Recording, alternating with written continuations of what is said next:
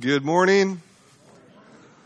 Uh, if, I, if you have a Bible, and I hope you do, I encourage you open to Romans chapter 9. If you need a Bible, there are Bibles in seat racks in front of you uh, to use today. If you need a Bible for your home, take that Bible home with you.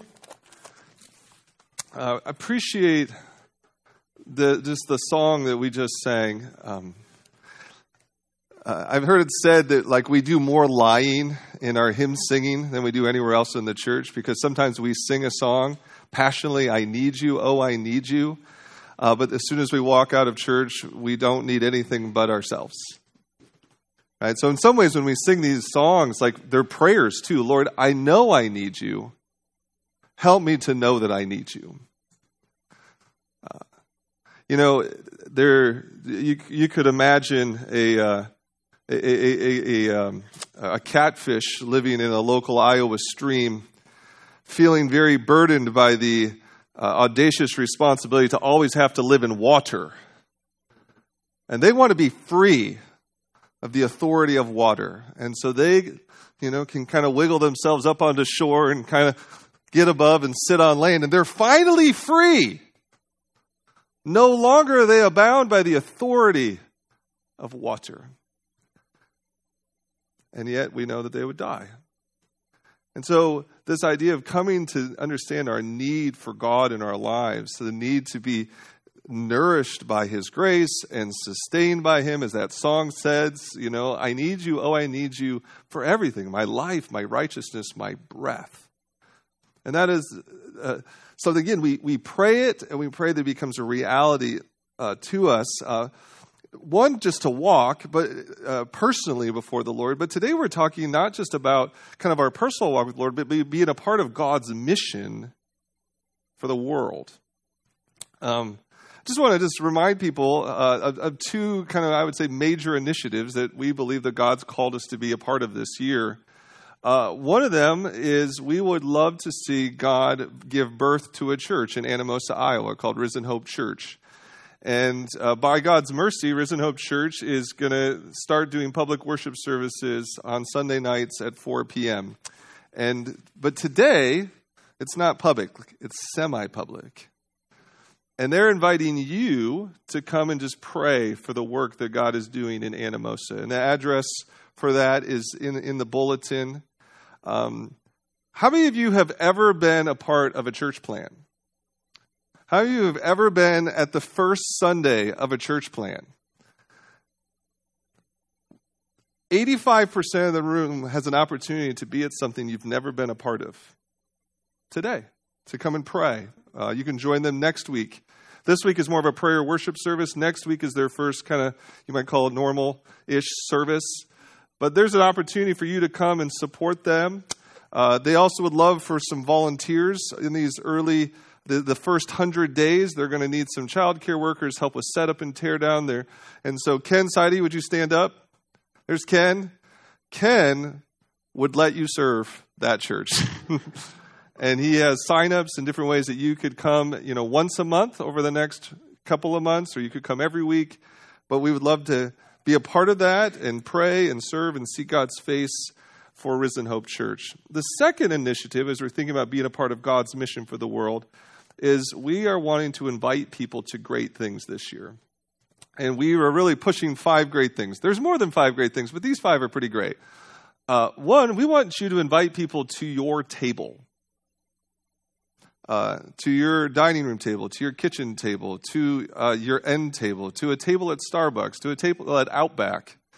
Um, but to, uh, there are so many lonely people without friendships, without truth, without anyone to care for them. It is a great place for you to sit down at a table, look them in the eye, and say, I care about you. Tell me your story. We want to see people invite people into their groups. We want particularly a place where the God's, God is honored and people are honored. So, you know, a Bible study, a small group. And for you to invite someone to your group is saying, come in eh, to a place where God is honored and people are honored. We want to see you also invite people to serve with you. Now, by the way, first step, if you're not serving, you can't invite someone to serve with you.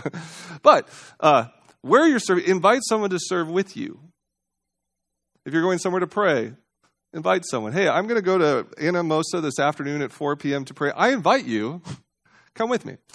We also want you to invite people to church, invite people to the gathered people of God on a Sunday morning. And we also want you to have opportunities to invite people to Christ, to invite people to start a relationship with God.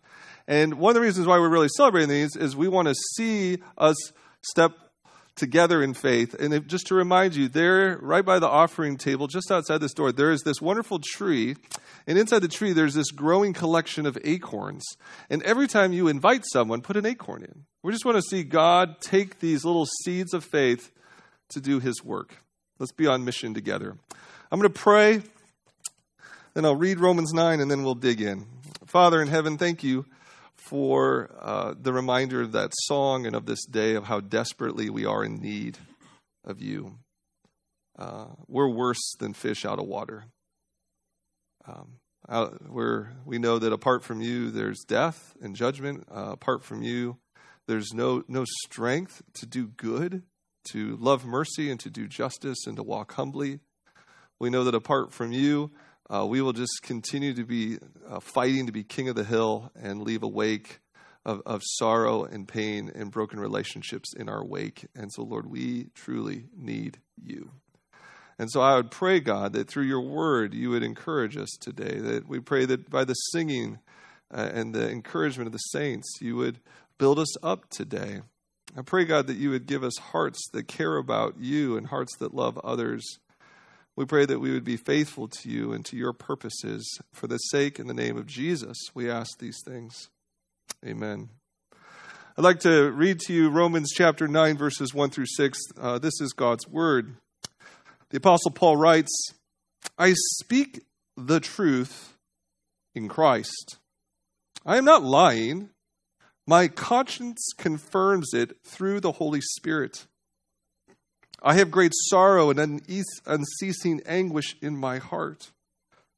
For I could wish that I myself were cursed and cut off from Christ for the sake of my people, those of my own race, the people of Israel.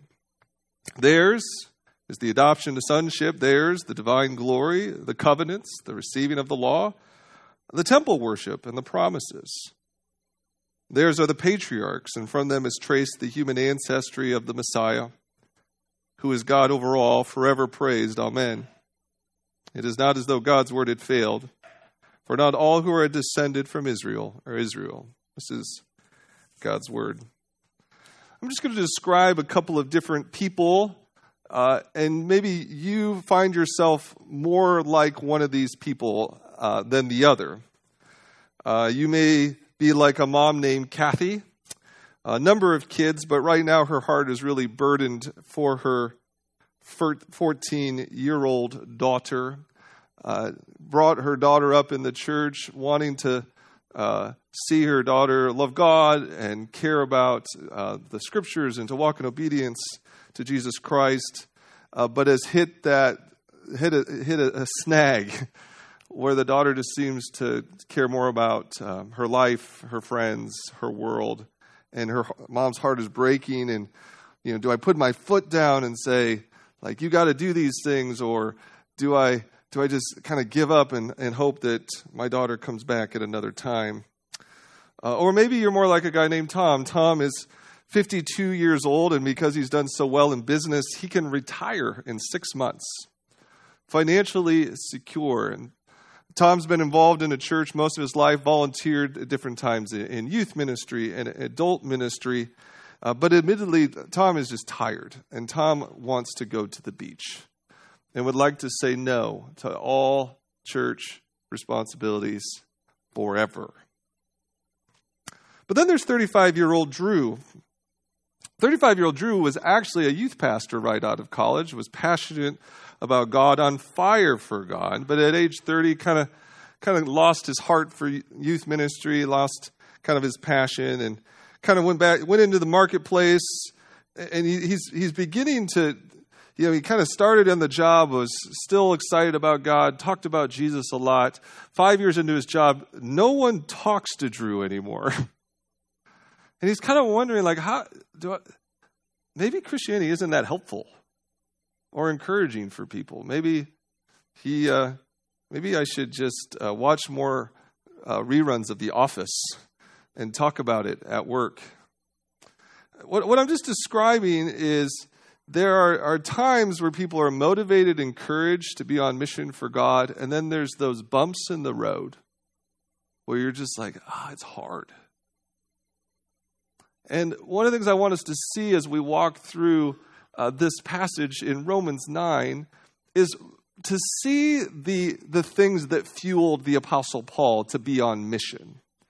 I, I, want us to see what are the things that kept him going. Um, some of you guys know that fuel is blended, and when fuel is blended rightly, it, it helps uh, engines go, whether it's your, your lawnmower or your Acura. And I want to talk about kind of a three blended fuel to stay engaged on mission.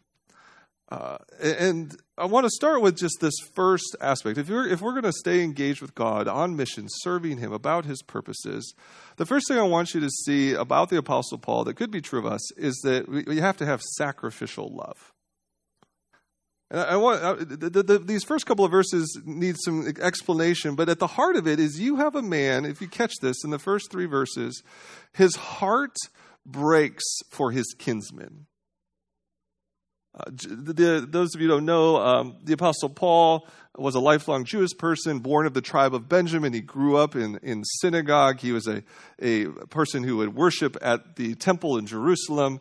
Uh, and then, uh, you know, kind of midlife crisis, he encounters the risen Christ. And he begins to see he is the Messiah, the long promised king that God had sent his people, uh, conquered death, made forgiveness available, and now life with God. And he is passionate on mission, taking the, the, the message to the ends of the earth that Jesus reigns, that salvation is possible. Everybody believe in him. And if you've been with us early in the summer, we walked through Romans uh, chapters 1 through 8. And uh, let me just remind you that when he gets to Romans chapter 8, this understanding the context of where in Romans 9, in Romans 8, he is kind of at this crescendo of God's amazing promises to save people, that people are adopted and brought into God's family. They are son and daughters of the living God, that there's no condemnation anymore for people who trust in God, that he has chosen his people, he's going to protect his people. And the very last verses of Romans chapter 8 say this. I'm in verse 37. So this is the end. He says, No, in all these things, we, speaking about believers, Christians, we are more than conquerors through him, Christ, who loved us. He says, For I am convinced that neither death nor life, neither angels nor demons, neither the present nor the future, nor any powers, neither height nor depth, nor anything else in all creation will be able to separate us from the love of God that is in Christ Jesus our Lord. Like that's mic drop good. Like, you're that secure in God. His promises are that good. But he knows, as soon as he writes that, that there's people in the original audience going, But I thought he made promises like that to Israel. Didn't he make promises like that to Abraham and Isaac and Jacob? And, you know, they're looking around, like in that church, first century church in Rome, most of them not Jewish. Very few, in fact.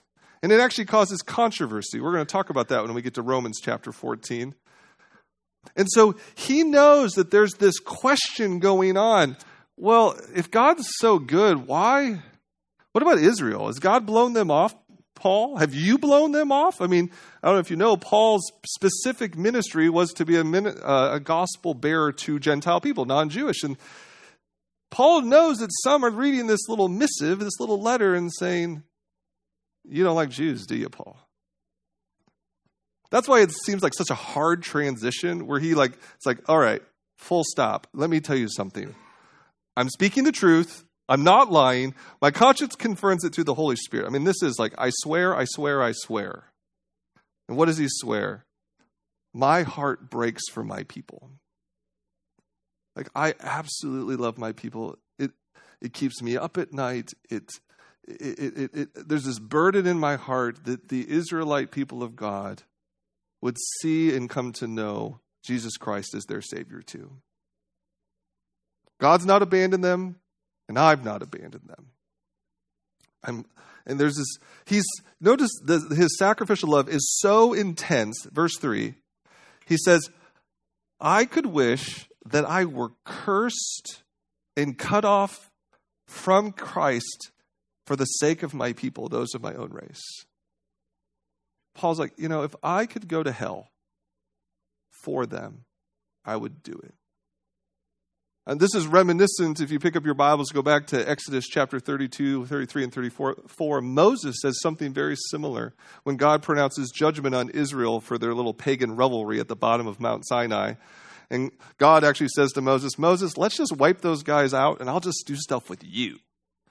And Moses like, no, no, take me out, Lord, rather than bring judgment on your people. Now, Paul knows as well as we know that uh, it doesn't work that way. right? Paul's Paul dying in the place of Israel doesn't isn't going to help anybody. Paul is a sinner. Paul is finite. There, there's nothing about him being cursed or dying that's going to have any sort of deep value uh, for the Israelites in regards to their salvation. But the reason why he says something like this is he knows the one who could do that and did it. Right? Paul knows that his Savior Jesus Christ did exactly that. That Jesus took the curse so that people could have the blessing. That Jesus took death so that people could have life. Jesus took the punishment of sin so that people could have the promises of forgiveness. And because he knows the Jesus who sacrificed like that, there's something in his own heart that says, I would love just like my Savior if it would do any good. if it would do any good. Just a couple of just uh, things I want to say here that's really important on this. Um, one, I want you to know that, but based on what Paul is showing here, it, it is it is so normal. It is so uh, natural to have a deep love for people like you. Uh, I, I, say that because we've we've kind of we're in this kind of strange, like really woke sort of world that like you can't say that I love my own people because then people are like, well, then you don't like my people. Um, that's not what Paul's saying here. I mean, Paul is saying, I'm an Israelite. I love Israelites. I'm passionate to see Israelites. There was a famous missionary by the name of John Knox who was from Scotland. And he was trying to help people in Scotland come to know Jesus. And the people in power in Scotland threw him out of, threw him out of Scotland. They sent him to England. They're like, quit talking about Jesus. And so he kept praying for Scotland and preaching about Jesus in, in, in England. And England got mad and they threw him to Geneva. Uh, but he kept praying, and God eventually brought him back to Scotland. But this is one of his ma- mantras. He said, Give me Scotland or I die. And so to have a, a passion for people like you is so okay. So if you're an immigrant from Mexico, it's okay to have a passion to see people from Mexico come to know Jesus. If you're a black man from Alabama, you might have a particular desire to see black boys and black girls grow up in good homes. If your great grandma was from Norway, you might read and pray for Norway with a measure of intentionality. It's okay. I appreciate Pastor John Stott put it this way. He said, Membership of the Christian Brotherhood and of God's holy nation does not cancel out natural ties of family and nationality. I mean, I think that's why when Becky Bell prayed earlier, she prayed for our country. If this isn't your country, it's okay. But for those who've grown up, to pray for your country is a good thing and to have a heart for your people. Now, it shouldn't mean you hate other countries. Oh, God forbid. But it's okay. The issue is is there this sacrificial love for other people? Uh, just, just by way of application, do you pray that God breaks your heart for people who don't yet know Jesus. Uh, and sometimes you, you, maybe you want to test your heart. Well, do I sacrificially love people? Uh, let me just encourage you look at how you spent money in 2023. And maybe if you want to move in having sacrificial love toward people in 2024, you sit down and look at your budget, you talk to your spouse, and you say, how can we increase our giving to people who don't yet, who are trying to reach people who don't know Jesus by 2%, by 5%, by 10%? Like, what is it to show financially I have sacrificial love for people who don't yet know Jesus. After you look at your, you know, your, your bank statements, then look at your calendar.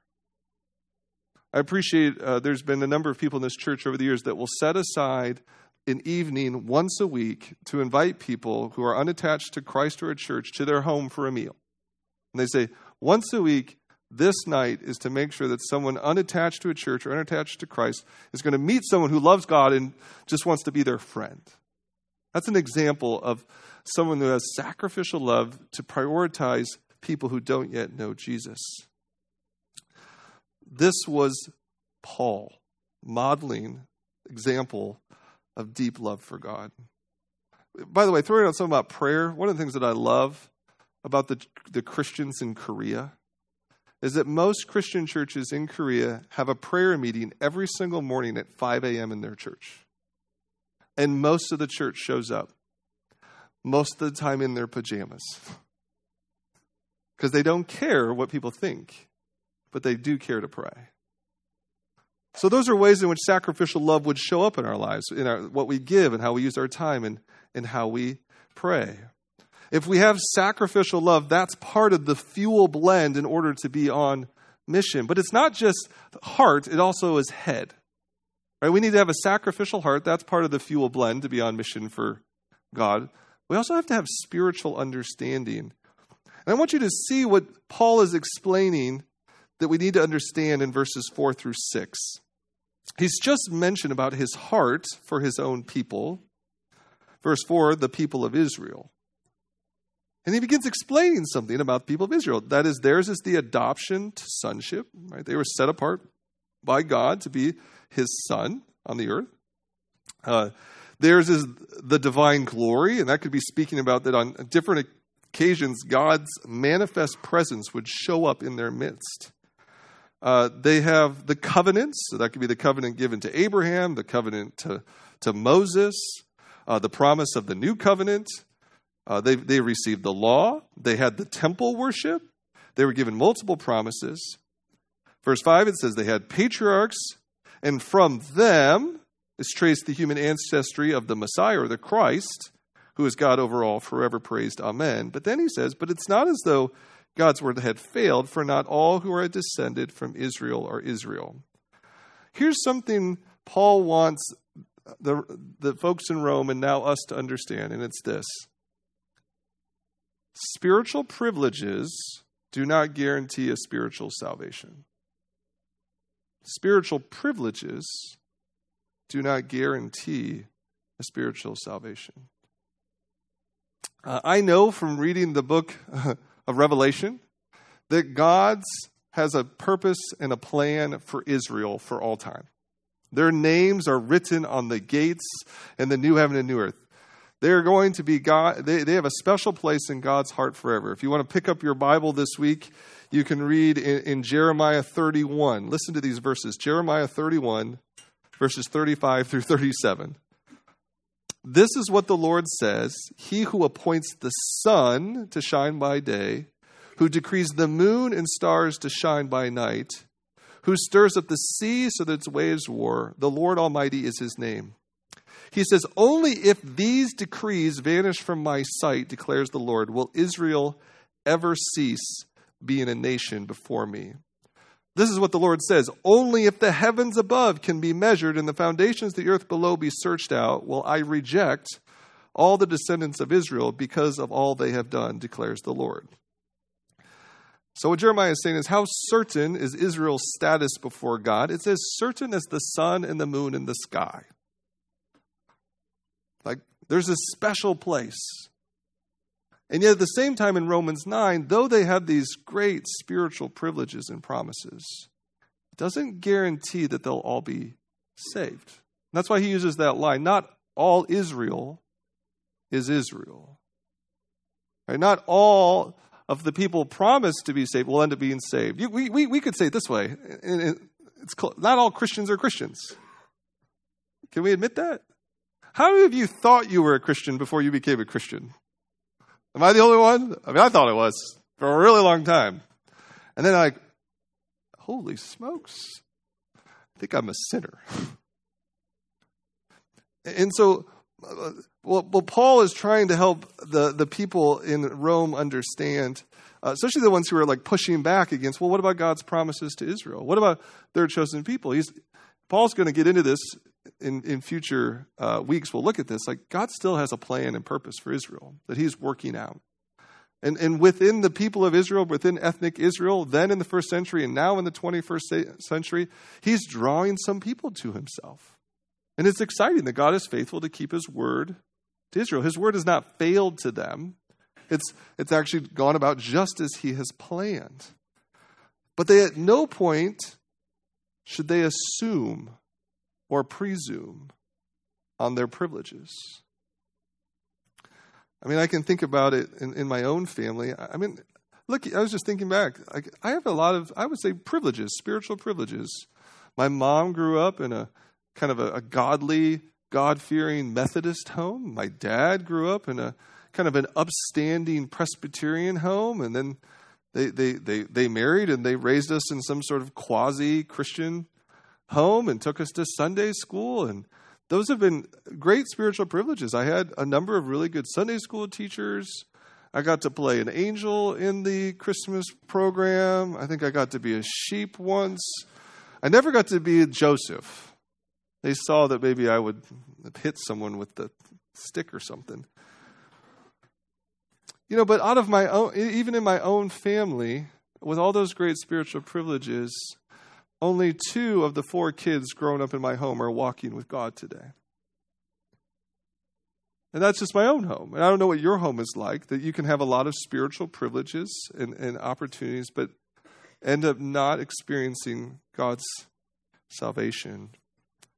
Uh, and so I would just encourage you one, don't presume for yourself. Don't presume. Turn to Christ. There's a uh, there's different verses in the Bible that scare me more than others. Can I can I admit that publicly? I just did. Um, but Jesus at the end of the Sermon on the Mount says, Many people will say to me on that day of judgment, Lord, Lord, did I not do great things in your name? And it says, Jesus will say to them, I never knew you. And one of the ways that I try to respond to that verse alone is I just every now and again say, Jesus, I'm Matt Proctor. I'd like you to know me, and I'd like you to forgive me of my sin. And I'd like to walk in a right relationship with you. And I'd like you to keep my heart to be constantly repenting, that it doesn't grow hard or stubborn, but I would be soft to your word. That way, when I get to heaven, Jesus is never going to say, I never knew you because I've introduced myself to him a lot. but don't presume for yourself. Come to the Lord, give him your hearts, confess your sin. And I would say, don't presume uh, for yourself, but also don't assume on others. It will 99 times out of 100 make things awkward when you ask someone, Do you have a relationship with Jesus? But is it worth it? John 14, 6, Jesus said, I am the way, and I am the truth, and I am the life, and no one comes to the Father but through me. And so, if we're not going to assume on other people, at some time we're going to have that awkward conversation. But it's like good awkward. I don't. Uh, I, we talked to had some couples over last night. We shared a little bit about how we proposed to our to our now wives. That's an awkward conversation because you're like, I think this is to go okay. I really hope this is to go okay. But you know, you're hanging yourself out there. But it's worth it. That's a, that's a good conversation to have. And let me, those of you who maybe are dating right now, uh, will talk to the men dating. Like, don't assume she's going to say yes. Really sweep her off her feet, man. Right? But don't assume where people are at with the Lord. Ask, where are you? It, it, we need sacrificial love in the fuel blend to be on mission. We need, we need a spiritual understanding of just the reality of sin and death and hell and people in and some are out. But I want to say that there's something even more important. Those are important, head and hearts. Uh, the last thing, the third piece to the fuel blend to be on mission is this is that it's just you have an all consuming passion for the glory of Jesus Christ. An all consuming passion for the glory of Jesus Christ. Notice what happened in verse 5. I mean, Paul is just writing theology. And he's talking about Israel, and they have patriarchs. And, oh, and from them is the, the human ancestry, the, uh, the Messiah, the Christ. And then just, he stops and he just has to praise the Lord Jesus Christ.